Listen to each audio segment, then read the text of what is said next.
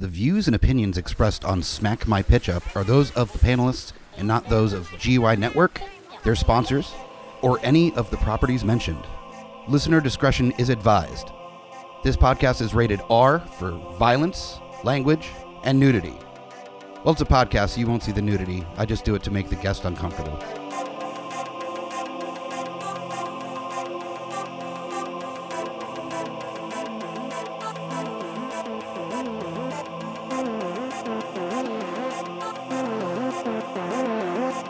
In a world gone mad with unnecessary reboots, remakes, and sequels, only one podcast has the guts to make it even worse. This is Smack My Pitch Up.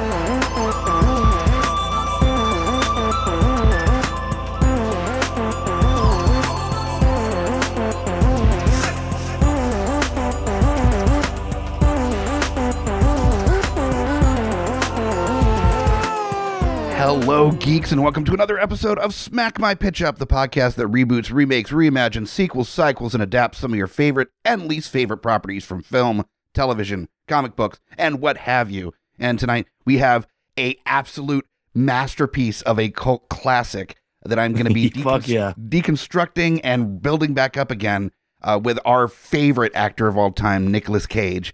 And here with me to talk all things Cage Rage uh, with me is the co-host of From the Mouths of Madness, co-host of Beautiful Disasters, regular on Geeks Under the Influence, and uh, here as well we've got Fuck You Hunter.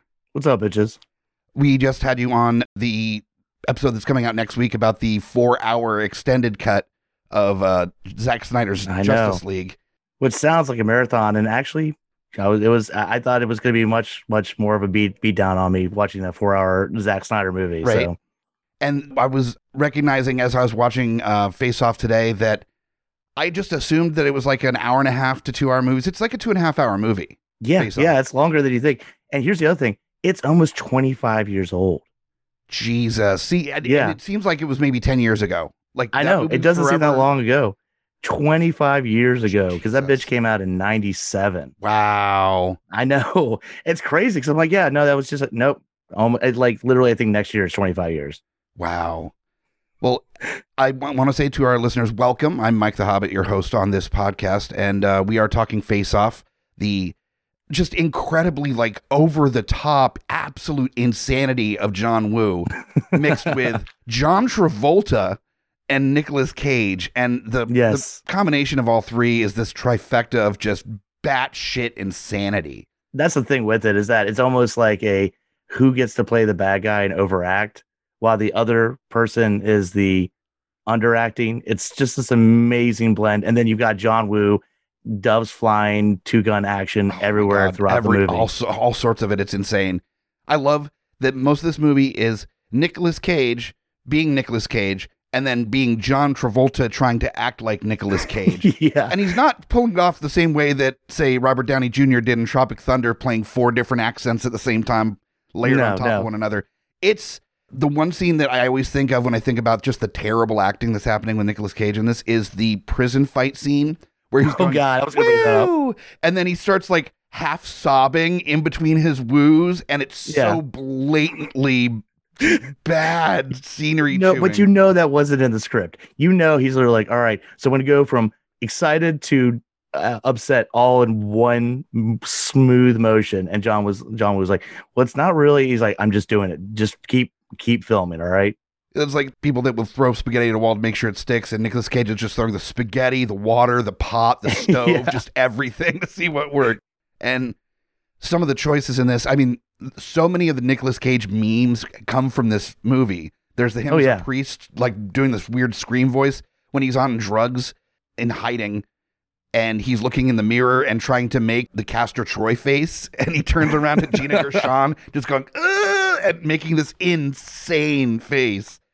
And just in case you like somehow fell asleep and forgot what's going on in the movie, literally near I guess the end of the movie, there's a scene where there's Castor Troy and Sean Archer, John Travolta and Nick Cage, and they're facing each other, but there's a mirror between them. And so they're supposed to shoot at themselves, but not themselves.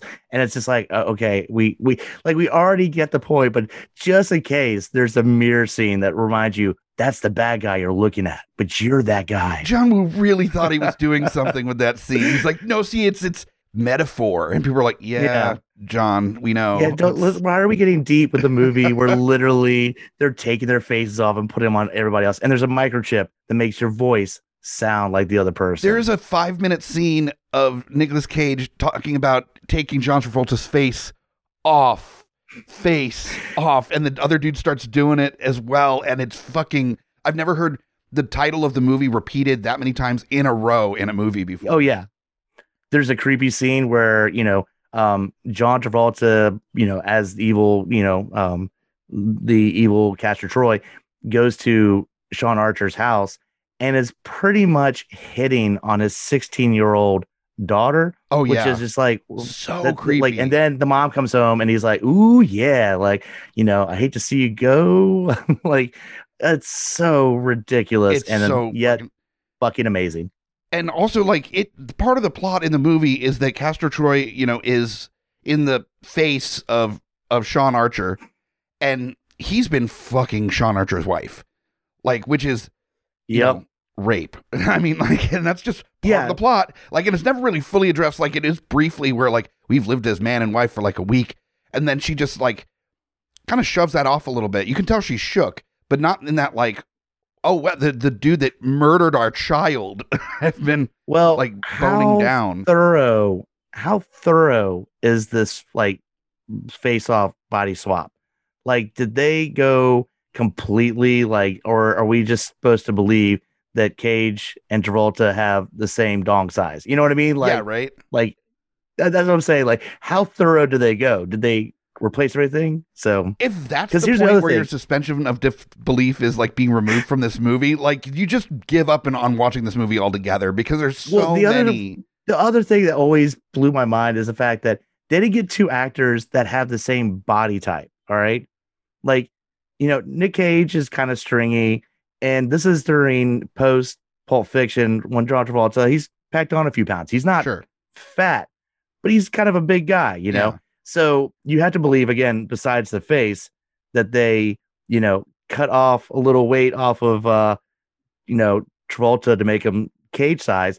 And then the opposite had to happen with Cage, where they added some fat to make him the same size. It's one of those things. It's like you didn't even really want to have the guys be the same size, so that's just the face. All right, whatever. Well, then also you have to worry about like shoulder width, actual height, you know, all these things that, Exactly. that are not the same. And somehow they're just like, no, it's fine.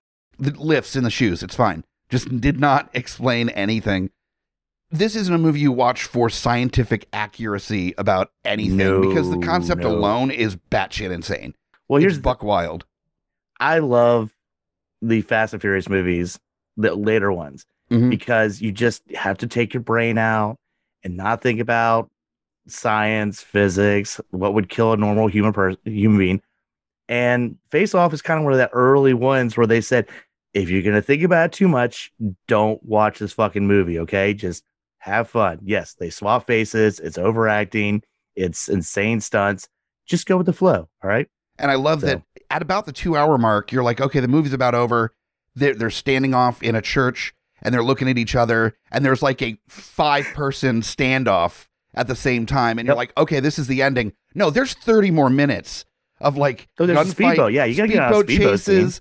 The- I mean, it's just when you think that it's gotten it's as bonkers it's going to be. There's like the boat is launching off of a police boat in with explosions, and I mean, full on Fast and the Furious level physics don't exist kind of insanity happening. And I'm And I'll be so honest- fucking here for it. last thing I want to bring up, I lost it at the very end of this movie the first time I watched it. I can't believe I didn't bring this up earlier. For some reason, Sean Archer, John Travolta's family have this thing where when they see each other, they take their hand and then put it on the other person's face and wipe their hand down. They don't hug or kiss, but they that's the way they show love. It's one of the most fucking ridiculous things I've ever seen in a movie. And at the very end, Castor Troy's son or bastard son, I don't know how you label it, he gets adopted by Sean Archer's family. And when he comes in and the daughter walks over there, I was like, please do it, please do it.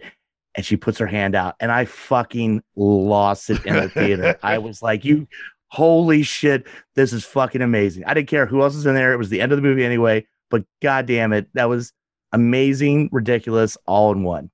And on top of a movie that I just watched two and a half hours of it being amazing and ridiculous. Yeah. I uh, showed this movie to Amy Bogard for the first time maybe three or four months ago. Oh And- God. The thing that she centered on, I think the most out of everything in the entire movie was the face hand thing that the family did. Because she's like, that's don't touch my face. Just don't touch my face. I don't want you to touch my face. Like, that's how you're saying I love you, is just rubbing your gross, dirty hands on my face. Like, what if I have makeup on? it, it's it's a bad memory now because it uh, uh, was my second marriage. Um, but um, I literally we had the person marrying us at the very end instead of you may kiss the bride, you may now face off, and we literally in front of all my friends and family took our hands and put them on each other's face and wiped it down. No, so you want didn't. to say how much I fucking love this movie? I did that shit in front of everybody. Uh, and now the marriage is over, but uh, it's still a good memory. Fair enough. Jesus. Okay, so this has some long-standing, uh, deep-seated feelings for you, which brings us to kind of the point of this whole show is we're breaking down this movie and discussing how we would do a reboot, remake, reimagining of this uh, thing, and uh, do you try to make it as uh, close to the original as possible? Do you go completely out of out of bounds and do it something totally differently? Um, we're gonna both have two versions. One version we think is the best idea that you could come up with for a remake, including casting and director. And the second one, the remix, that's going to be just like a outside the box, very bonkers kind of approach to this property. Yep. For your version of Face Off, uh, set the tone. Like, what are you changing as far as the the script goes? What kind of is it going to still be like a a bonkers action movie, or is it going to be I don't know In- a noir film? No, no, no. It's it's still it's going to be a bonkers action movie, but on a higher level. Like where there was probably about four, like three or four things that happened in a two and a half hour movie that were pretty action packed. No, I want ten plus. I want I want this as much Fast and Furious feel as you possibly can get. It's just full octane action from start to finish. So Okay. That's kind of where I would go with just it. Just nonstop, no no breathers, Yeah. no like worrying about character development, anything like that. You're just nope. It's just Yeah, full on. yeah, action. no, it, you- you get you'll get a little bit, but we're not going into this for a character development. Besides just the insanity of the you know scenario, and then just throw out a bunch of fucking crazy action pieces. You know, like I'm talking about helicopter versus motor, like speedboat, shit like that. Like you're just gonna get insane. Now, one thing that uh I consider whenever I watch movies preparing for these episodes is how it holds up as far as if you're going to do it in modern day. Is there any kind of major changes to the script that you have to do? And uh no, not really. I mean, there Yeah. are cell phones in in 96 or 97. Um they're basic, but I mean that it doesn't change the story at all to have cell phones that are better now, you know. Uh, that's Yeah. fine. Um there is the bizarrely futuristic and only futuristic thing in the entire movie uh like oil rig secret prison with the Mario boots that like stick to the floor. That- oh, is that is that the only thing? Not the how they do the faces or any microchips well- that can change voices. But that's a, that's the one thing. You're right.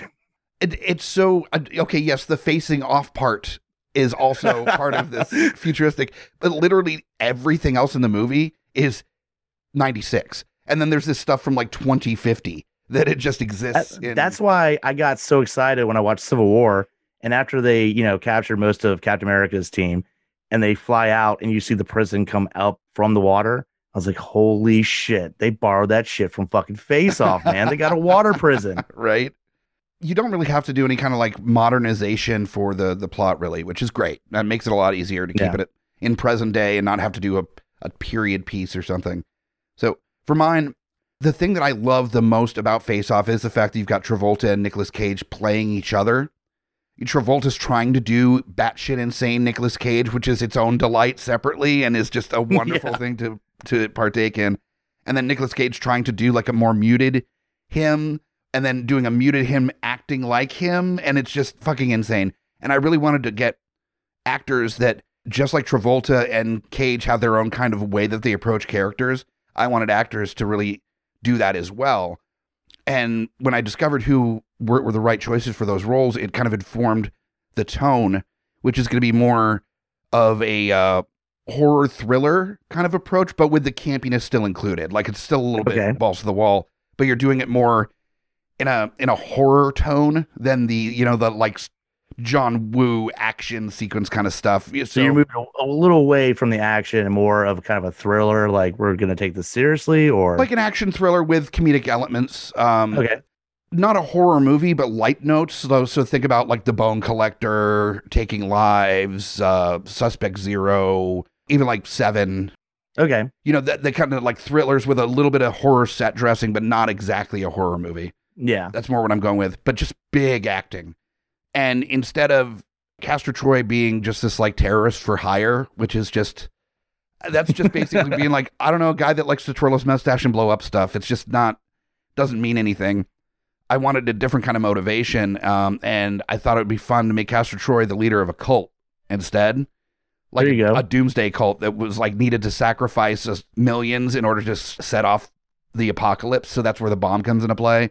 But then you could actually kind of have a conversation about like the level of um, bullshit that happens with cult leaders, uh, where the cult leader is now in the body of the police officer chasing him, and he's just like, "Oh, this is way cooler," and he's and he's like fucking over his his cult um, as Nice. the police officer. So you see that he's just a shyster. Like he's he's not he doesn't really have. he's any- not actually believing his Yeah. fucking bullshit. yeah, yeah, exactly. So uh, I thought that'd be kind of fun to play in that environment. So it's still the spirit of face off and and still the you have to take the face off. I thought about like magic happening. I'm like, no, fuck no. You No, have to take no. the faces off. yeah. You got to earn that shit. You got to. That's the whole point of the movie. Otherwise, it's like a body switch. It might as well be Freaky fucking Friday. You know, you can't exactly. you can't do that. So, so yeah, that's that's more the tone that I'm going for. Um, that and also the daughter ends up getting kidnapped as a sacrifice to set off the apocalypse by uh, Castor Troy, and that's what starts the crazy,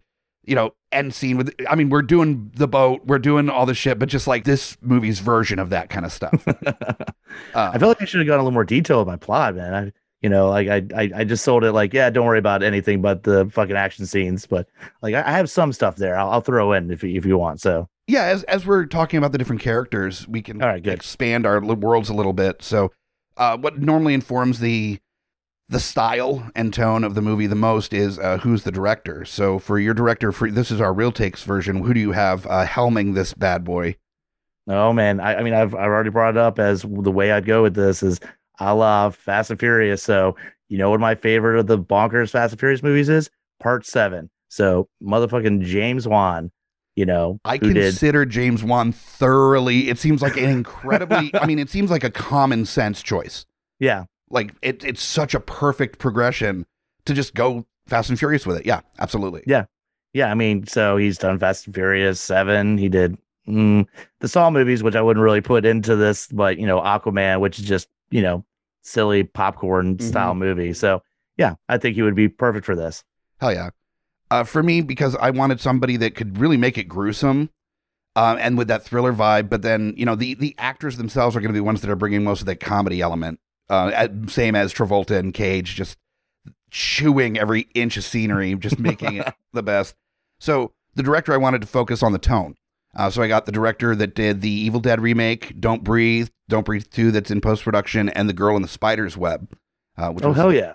uh, that is uh, Fede Alvarez is the name of the director, and I didn't realize it was the same dude that had done all those movies. And I went, "Wh- how am I not using him more on Smack My Pitch Up? This is a deft director that does the horror thriller genre very well. Yeah. Yeah, He can do gruesome. He can do batshit insane. He can ha- play with strong character driven stories like the girl in the spider's web. You know that you're you're there's a caricature of a person that you're kind of following around in the movie itself is kind of being informed by the actions of that character. Um, I didn't know he directed. I, I didn't know he directed. Now I actually go back and watch that. So, like, Yeah, I didn't watch Girl in the Spider's Web, and I'm mad now because like I love. He, he Yeah. doesn't have a he doesn't have a long list of movies. He hasn't been doing it for that long, maybe past like 10, 12 years. So I'm interested to see what this dude does next because he's got a pretty good uh, list going at this point. and that sometimes you know what it's funny those movies you ignore and then you find out this director that you followed some of their stuff and you're like, oh shit, I guess I have to go back. Hence why I had to watch Leprechaun Returns, literally because the director of that had done The Void, Manborg, a bunch of crazy ass movie, and then most recently Psycho Goreman. And I love Psycho Goreman so much, I was like, I need to go back and I guess watch Leprechaun Returns, a movie I had no interest in seeing till I found out the director. The director that did uh, the House on Haunted, Haunted Hill um, Netflix series, Oh yeah, uh, Mike Flanagan, and he did uh, was it Doctor Sleep, and he's done a couple other really cool projects. He also did a Ouija movie, like the prequel. yeah, yeah, um, random as like shit. Ouija Origins or something. And the other Ouija movies suck, are bad. And then just randomly, like the third or fourth one is Mike Flanagan, and it's solid. Like it's Yeah, a solid he- movie. yeah, I need to go back and that's another movie where I was like, uh, the director's kind of legit, so I guess I need to give randomly this movie. But do I have to watch the other movies, Right. or can I just watch this one? You know, I'm going to go ahead and say you probably aren't going to miss a whole lot of the plot if you just dive in. That, that yeah, I like figure too- it's pretty. It's a board and it's fucked up and people get killed. All right, cool. Yeah, Yeah, pretty much nailed it. Yeah. Yeah. So, yeah. Ah, we just wrote the script for it. wow, perfect. That's my director. Uh, who do you have for your casting on your uh, Fast in the? Oh man, I debated back and forth. Off. I had I had a bunch of different names, but you know what? I'm just gonna go with uh, two actors that have both played good guys and bad guys in different movies. So as Castor Troy slash Sean Archer, one of them is Jason Statham, Jeez. and the cast the Troy Archer or the uh, Sean Archer Castor Troy other one is Karl Urban. wow. Okay. Yeah. So, which is kind of funny because, like, obviously Statham, he's done the Fast and Furious movies, stuff like that. But Karl Urban's done some amazing shit, and I just figured I'm gonna throw him in because the motherfucker is killing it on the boys. He's been in so many movies. He's done so many different types of characters in those movies. I figured he'd be perfect for it.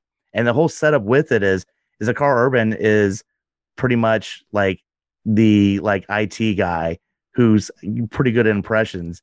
And because Castor Troy's whole thing is not a huge bomb, but it's kind of like a um an internet virus bomb that's gonna go off. Oh, That's just gonna fucking just clear out the internet. It's just gonna fucking kill the internet. gonna make So Y2K look like Candyland or something. exactly Yeah. something like that exactly so pretty much uh yeah they have to get karl urban and the only solution is is to get uh, him to um use his abilities of impression uh, doing impressions and face swap and then get in there to stop the internet bomb from going off you know pretty simplistic but again the plots does, doesn't have to be that hard hitting I love that you're just like, yeah, and we're just gonna make Karl Urban be like the world's greatest impression person that's ever existed. Yeah. Like the dude from Police Academy. It's it's yeah yeah well dude i mean his mccoy is fucking dead on all right yeah, like i just see him like good. doing all these impressions at, at you know at whatever the you know CIA or FBI headquarters, and they're like, "Wow, you're pretty good at that." And then his knowledge of how to stop this virus is what puts him in there. You know,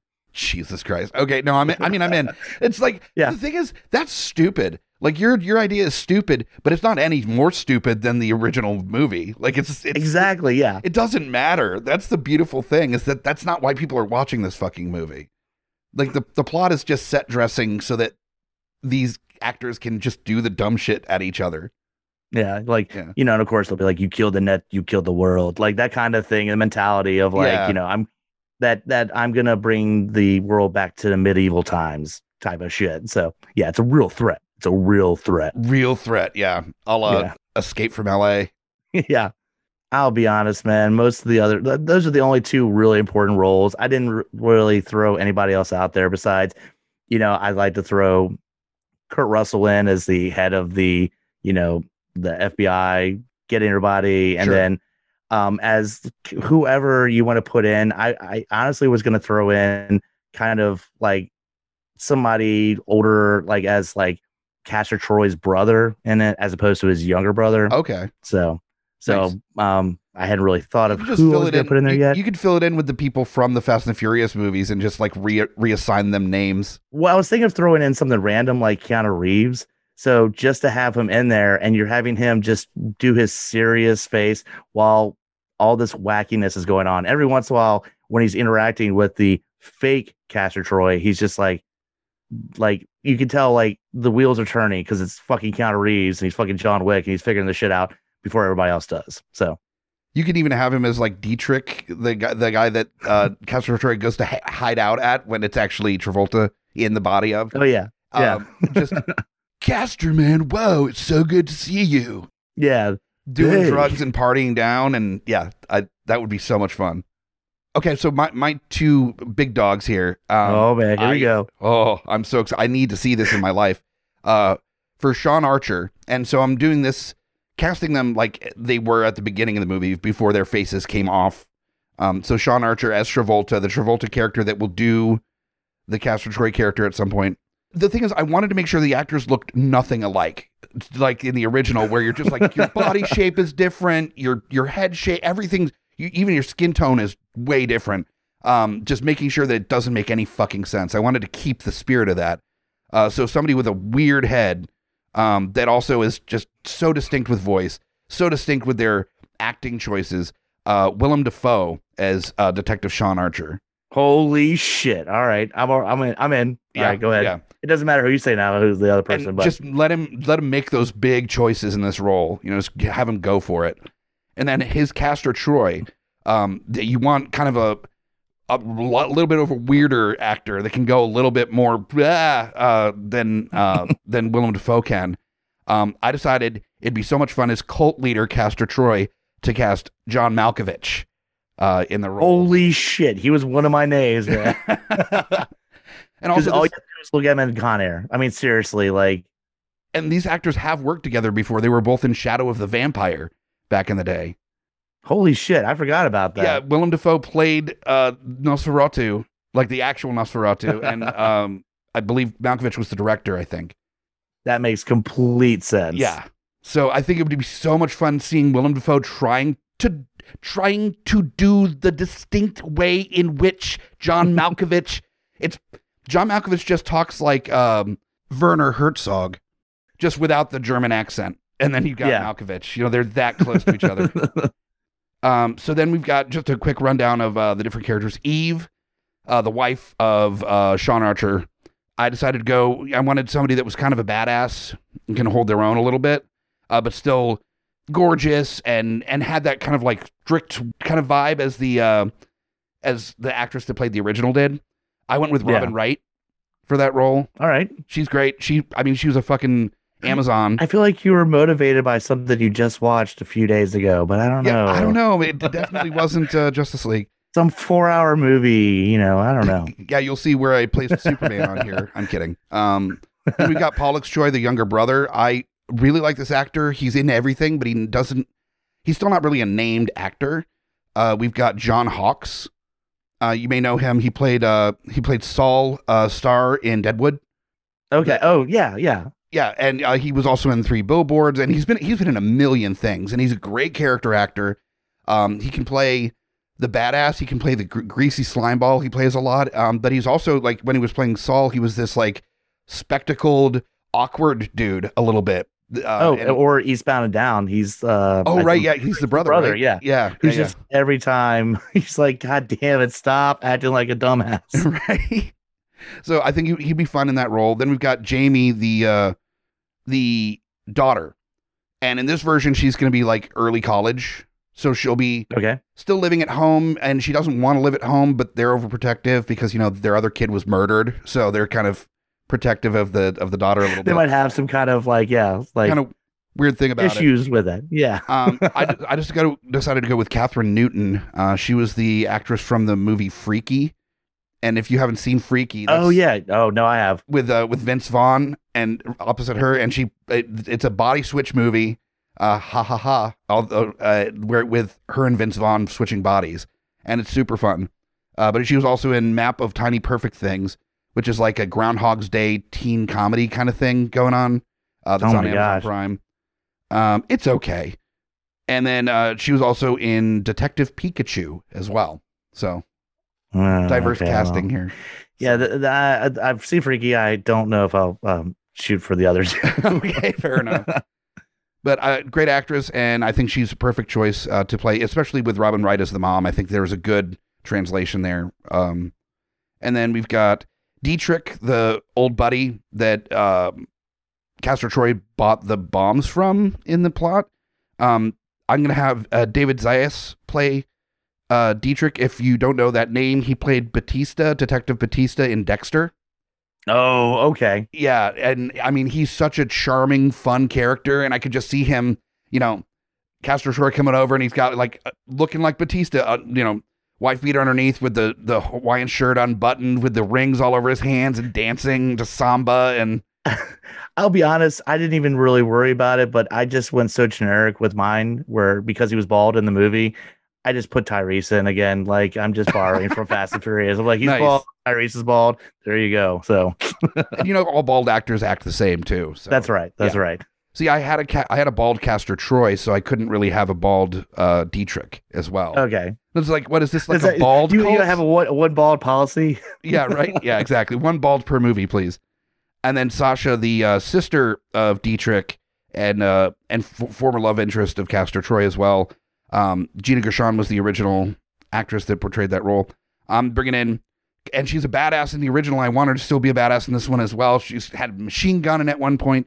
Um, I brought in one of my favorite badass women of all time from the movies that you're talking about as well, uh, Michelle Rodriguez. Bam. Yeah. She's fantastic. I adore her. I I love like ev- everything she's in. So I felt like that was just kind of a a no brainer choice Yeah. for that role. So that's my serious take. Now we're getting into the uh, the fun part here. oh man. Although I I like our versions already, but Yeah. I'm interested to see just how fucking wild this gets. Um, so for your remix version, is this the same genre? Is it the same time? Is it modern day? Is it the future? Is it the past? What what's happening here?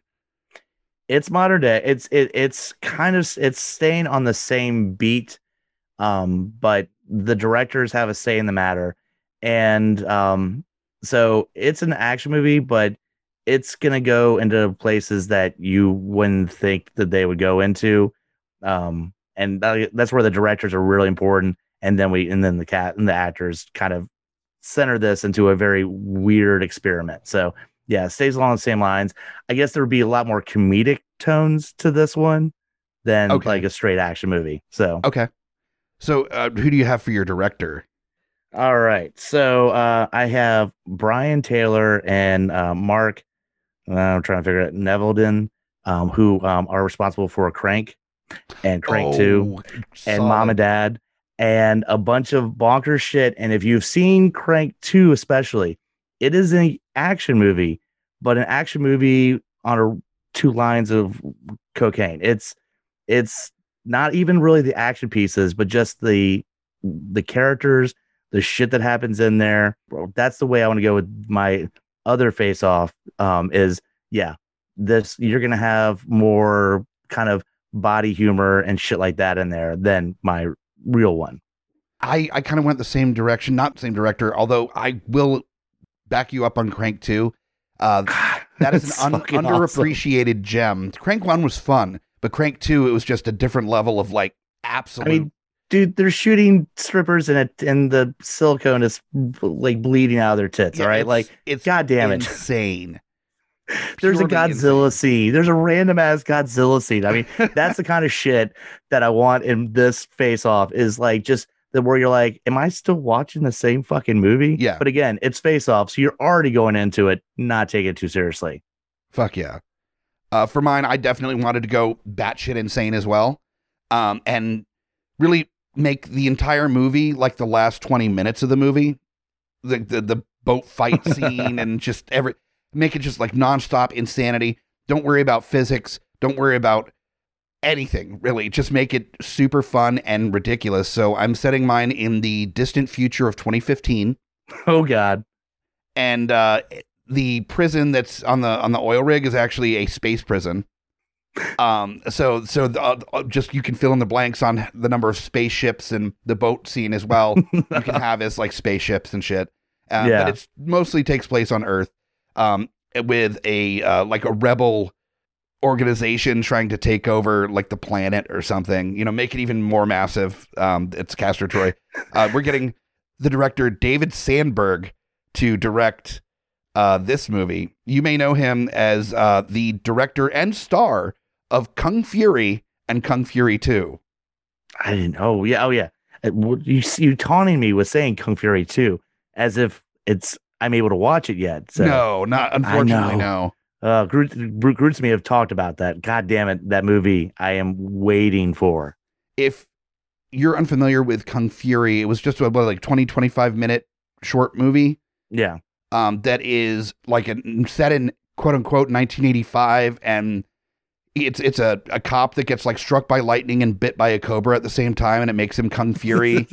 and he has a, a partner called Triceracop, and it's a dinosaur cop that dies, and he has to like fight the Kung Fuhrer uh, through time, and has to get a hacker, Hacker Man, to like help him transport through time. And there's laser raptors. It's it's so just bonkers. it is every preteen boy's like wet dream of just arcade machines with, with robot arms and DeLoreans and time travel and dinosaurs and fighting Nazis and it's everything thrown into a blender and it's amazing and I want to see It's like if you drank a, like a two liter bottle of Surge while playing Nintendo 64 and had every cheesy 80s action movie in the background and just blended it all into a movie. Like it's just such like hyperactive fucking insanity. I fucking love that movie. Yep, I love it so much. And also, if you uh, weren't familiar, he did not direct um, the episodes, but he was the producer on a series that's available on Shudder called Blood Machines. Ah, is I watched like- the first couple of that. Yeah, and that is also quite insane with the sound, all the soundtrack by uh, like retro wave band uh, Carpenter Brut. So it's got very much got a similar tone to Kung Fury as far as like high contrast colors and just fucking weird and wacky. Um, so I'd definitely check that out if you liked uh, Kung Fury. So that's who I have for uh, this version of Face Off. So Nice. do you have any uh, casting choices for your? This is what I'll be honest. This is what motivated me to even bring this up as a subject. Is I was thinking this is more in the vein of you got Nick Cage in the original. The ma- he's he's a master of overacting. Mhm. But there's somebody else when I think of overacting that I usually throw in. That's motherfucking Al Pacino. Al fucking Pacino, you know, he- gotta have Al Pacino. he crossed my mind as well. Uh, Yeah. on this one, I thought it, it would be really fun to have like an Al Pacino, um, uh, De Niro, a De Niro Pacino face off would have been really fun as well. Yeah. Well, I specifically, when I think of the Pacino that's going to be in this movie, because he's going to be the Castor Troy through most of this, you know, um, I think of him as in the uh, Devil's Advocate, where he plays, you know, the devil. Yeah. Oh, and he's just Yeah. wide open. It's and it's just he's bonkers, amazingly bonkers through the entire movie. So I'm going to bring somebody that's going to bring it down a little bit, but still have his own kind of notoriety. And the other actor, other lead, it's going to be Christopher Walken. yes. I also considered Walken. Like, I'm glad that It was between it was between Malkovich and Walken. I got new Pacino, but yeah, I went with Walken on this one. I like that we ended up making different choices, but we were circling around the same areas a little bit. Exactly. Yeah. Fuck yeah. and just those two actors just interacting is going to be fucking amazing. Oh, fuck and yeah. like, I don't know if Pacino could potentially do any sort of Walken impression. I hope I will so. pay for it. I would fucking pay for it just Yeah. to hear Pacino do Walken. Yeah. Yeah, and in the same instance, to hear Walken just attempt the freak out Pacino a few times. Yes, yes, yeah. I yes. need to hear Walken go hooah. Yeah. Hoo-ah. Yeah. Just like over and over. and just like he's an absentee landlord. Like just getting like wild, but still walking. Fuck so those are my two leads. I I want this movie to fucking happen. I don't know. Like it's just the guys from Crank, because you know they're gonna let them do whatever the fuck they Oh, want. fuck yes, they are. and those two actors, I it's it's yeah. And I feel like for any actor going into this knowing that they're going to be able to be as big as they want to, are probably really excited about the property just to be able to just fully go for it. mean, exactly. No subtlety whatsoever. Just go as huge as you want to and just just try to out cage cage yeah. uh, would be the approach. And I'm sure And- every actor would be like, "Oh, this sounds amazing." And of course, with their ages, you know, you can get away with Sean Archer being retired and some kind of where it works out that he's been he's retiring, gets pulled out because Castor Troy, who had been, you know, out of sight for so many years, shows back up and is going to blow up fucking something important. And they're Sure. like, and then they, you know, work it out that way. it- again, for me, the plot doesn't really matter. It it's doesn't. about yeah. So it really doesn't. like if you ask me to describe the plot of Crank 2, I'm just like, um, the dude was falling from the sky, died, but came back to life and has to keep injecting drugs in himself to yeah, like there's not much there. It's just about the content, like what's on on the screen. That's kind of way I, I took the approach with this. Yeah and that's exactly what this movie's supposed to be. It's not supposed to be any deeper than that. Um, it's just supposed to be eye candy, like explosions and stupid as fuck, like action sequences, um, just for fun. Yeah. And I definitely wanted to keep that spirit. Uh, is is that your casting for your? You just went with the two big ones. Just the yeah, the two big ones. Okay. I mean, because I again with the secondary cast, I I mean, I just wanted I just concentrate on those two guys. for my main two for the David Sandberg version because he is Kung Fury as well. I figured that it made sense that Sean Archer, the super cop, as he's called in the original, um, he's mentioned as a super cop. David Sandberg would be taking on that role as well, so he will be Sean Archer. And then Okay. His arch nemesis, the bad guy, the villain, the bigger than life criminal, we've got as Castor Troy one David Hasselhoff. Holy shit. Yeah. Man, you hit right on 80s on on this. oh, yeah, one hundred percent. Yeah. And then for the quick rundown, and I just went fucking huge, ridiculous for every casting choice. So for Eve Archer, the wife of Sean Archer, it's the director and the main main character as well. So I've cast his wife as Gisele, the model that uh All right. I think married to Tom Brady or something. Um, Yeah. she's only been in The Devil Wears Prada and Taxi, that Queen Latifah movie from the Oh, early 2000s. God. So this will be her third movie Yeah. uh, playing Eve Archer. I'm pretty sure she's not going to ruin it with bad acting. Just a just a guess here. I don't Uh, think she can. Not matter. Then for Pollux Troy, the younger brother, we've got one Crispin Glover. Uh, Holy shit. God damn it. All right. Yeah. yeah, Yeah. By the way, I'm stealing yours and I'm putting Crispin Glover in my ridiculous uh, one because I fucking love Crispin Glover. And yeah, these movies are perfect for him. So perfect. They're fucking yeah, I, perfect. I'm, I'm steal literally stealing one of your casting. That's fine. That's fine. And then for Jamie Archer, the younger d- young daughter, I thought it would be funnier is if it's the same kind of role where she comes in with like the crazy eye makeup and she's like "fuck you, dad" and smoking, uh, but she's like a child. Uh, so Oh, God. I, oh, I went with uh, Brooklyn Prince, who uh, was the the young daughter in the Florida Project, and she was also in the uh, Disney movie, the one and only Ivan. She's like nine. Yeah. So I thought it'd be fun to have that role, and just the the thing that makes that character funny is the fact that it's a fucking nine year old that's having these like teen problems. that's that's amazing. Yeah. The only the only other actress that I thought I thought you might have brought bring yeah, that you were gonna bring up for that was the girl in Psycho Goreman who She was does- incredible too. Yeah. Um, that could ah, fuck. I didn't think about that. That's actually a better choice. Okay, well then I'm taking that and putting that in my version. there you go. We just we just switched. it's power of teamwork. Uh, then Dietrich, the the buddy that helps him out. Of course, that's got to be Arnold. You got the Schwarzenegger in there to to help out. Who's the guy that sold the bombs? You can have him just with a cigar hanging out of his mouth and larger than life.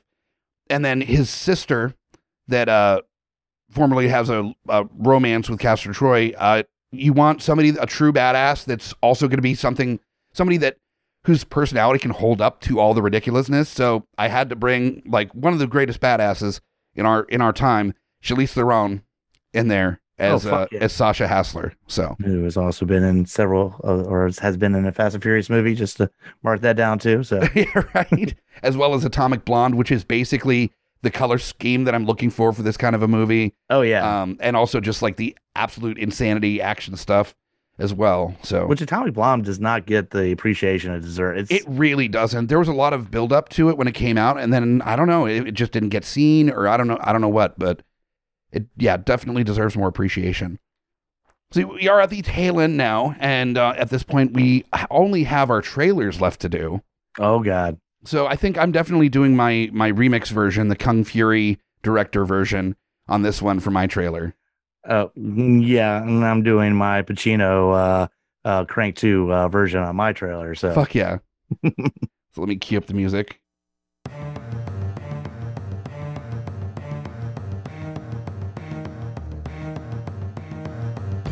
In the future, of 2015, the world is rife with face thefts, and only one super cop can stop the damage done to people's faces. This fall, join David Sandberg, director and star of Kung Fury and producer of Blood Machines, as he takes this face-off to outer space.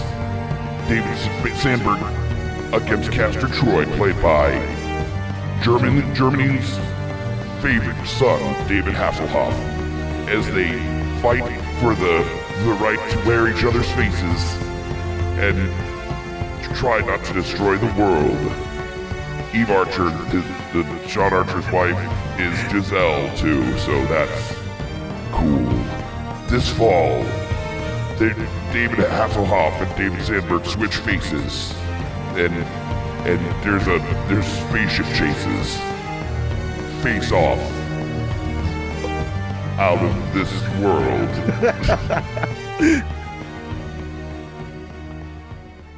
Yes. Okay, well, I guess that's the trailer. Yeah. yeah, so, there you go. cool.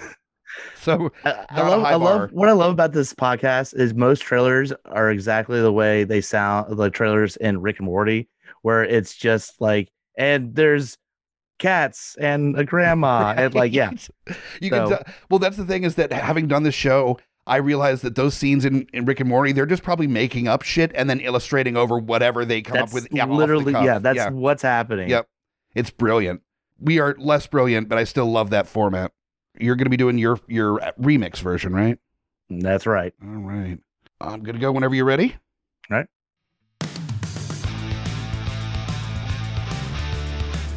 Sean Archer has been enjoying his retirement for the last 10 years, but now he's getting pulled back in and facing off literally against his nemesis. In a race against time, they've got to have a face off. From the guys who brought you Crank and Crank 2, Facelift Off. Starring the great and Oscar winning actor Al Pacino, and the great holder of watches in his ass, Christopher Walken.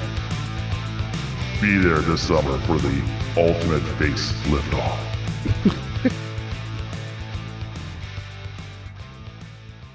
Yay. Yay. All right, we have our uh, two trailers here. I think that is exactly the way that that uh, this movie needs to go if there's ever a remake. Which, looking up this stuff, it looks like there is some conversation about a uh, face-off remakes at some point in the future. Uh, there's no re- actors or no no real information about it. I, I would love a sequel. That'd be great. Yeah. if they did a sequel, but uh, yeah, no information really to go by. So uh, so we'll see. But until then, we want to hear who you would cast in your face-off movie, or if you want to do a sequel, or how your reimagining would look like. Uh, you can hit us up on the Geeks Under the Influence Network hotline. That's 804 505 4484. That's 804 505 4GUI. And uh, that takes texts, uh, pictures, video, um, voicemail. So let us know what you think on this episode, what who you would cast for this. And uh, also let us know if there are particular films or TV shows or anything that you would love us to pitch in the future. We're always open to new ideas and uh, hearing from our fans. Make sure to rate, review, subscribe, all the stuff you do with the podcasts. Uh, make sure to check out TeePublic through our link at guipodcast.com slash store. Uh, that has designs for this show, for From the Mouths of Madness and Beautiful Disasters that Hunter's on, oh, there's some great shows. Yeah, and some great t-shirt designs as well, as well as uh, mugs, stickers, magnets, buttons, what have you, um, as well as all the other shows on the network. All the network stuff, links to our merch, links to subscribe, all of that's at guipodcast.com. So join the conversation, enjoy other stuff on the network, and we'll find you here uh, next time for another episode. I want to thank Hunter for coming on and uh, facing thank off you, with thank me you. Yes, um, I, on this. anytime I can talk about Face Off, I'm very happy. so. I, I know that when there's a Nicolas Cage related property, usually you're pretty gung ho about it. yes, yes. Yeah, for good reason. So uh, thank you so much, and we'll see you next time for another episode. Uh, I'm Mike the Hobbit, and you just got pitch smacked. GUIPodcast.com.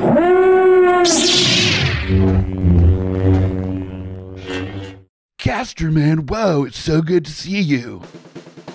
My name is Amy Bogard, And I'm Mike the Hobbit. and we are the hosts of Deeply Upsetting, where we use our expertise to answer your most upsetting hypothetical quandaries, such as what non winged animal deserves wings? And what body part deserves a secret mouth? Which cryptid is the worst roommate? These questions and more that plague you will be answered on Deeply Upsetting, available anywhere you get your podcasts and at GUIPodcast.com. Coming straight from the mouths of madness, I'm Lowdown. I'm FU Hunter. Do you love horror? We fucking do. So this is a podcast dedicated to all things in cinematic horror. We're talking movies, television, composers, special effects artists. We're gonna fucking cover it. So if you love horror, Embrace the madness.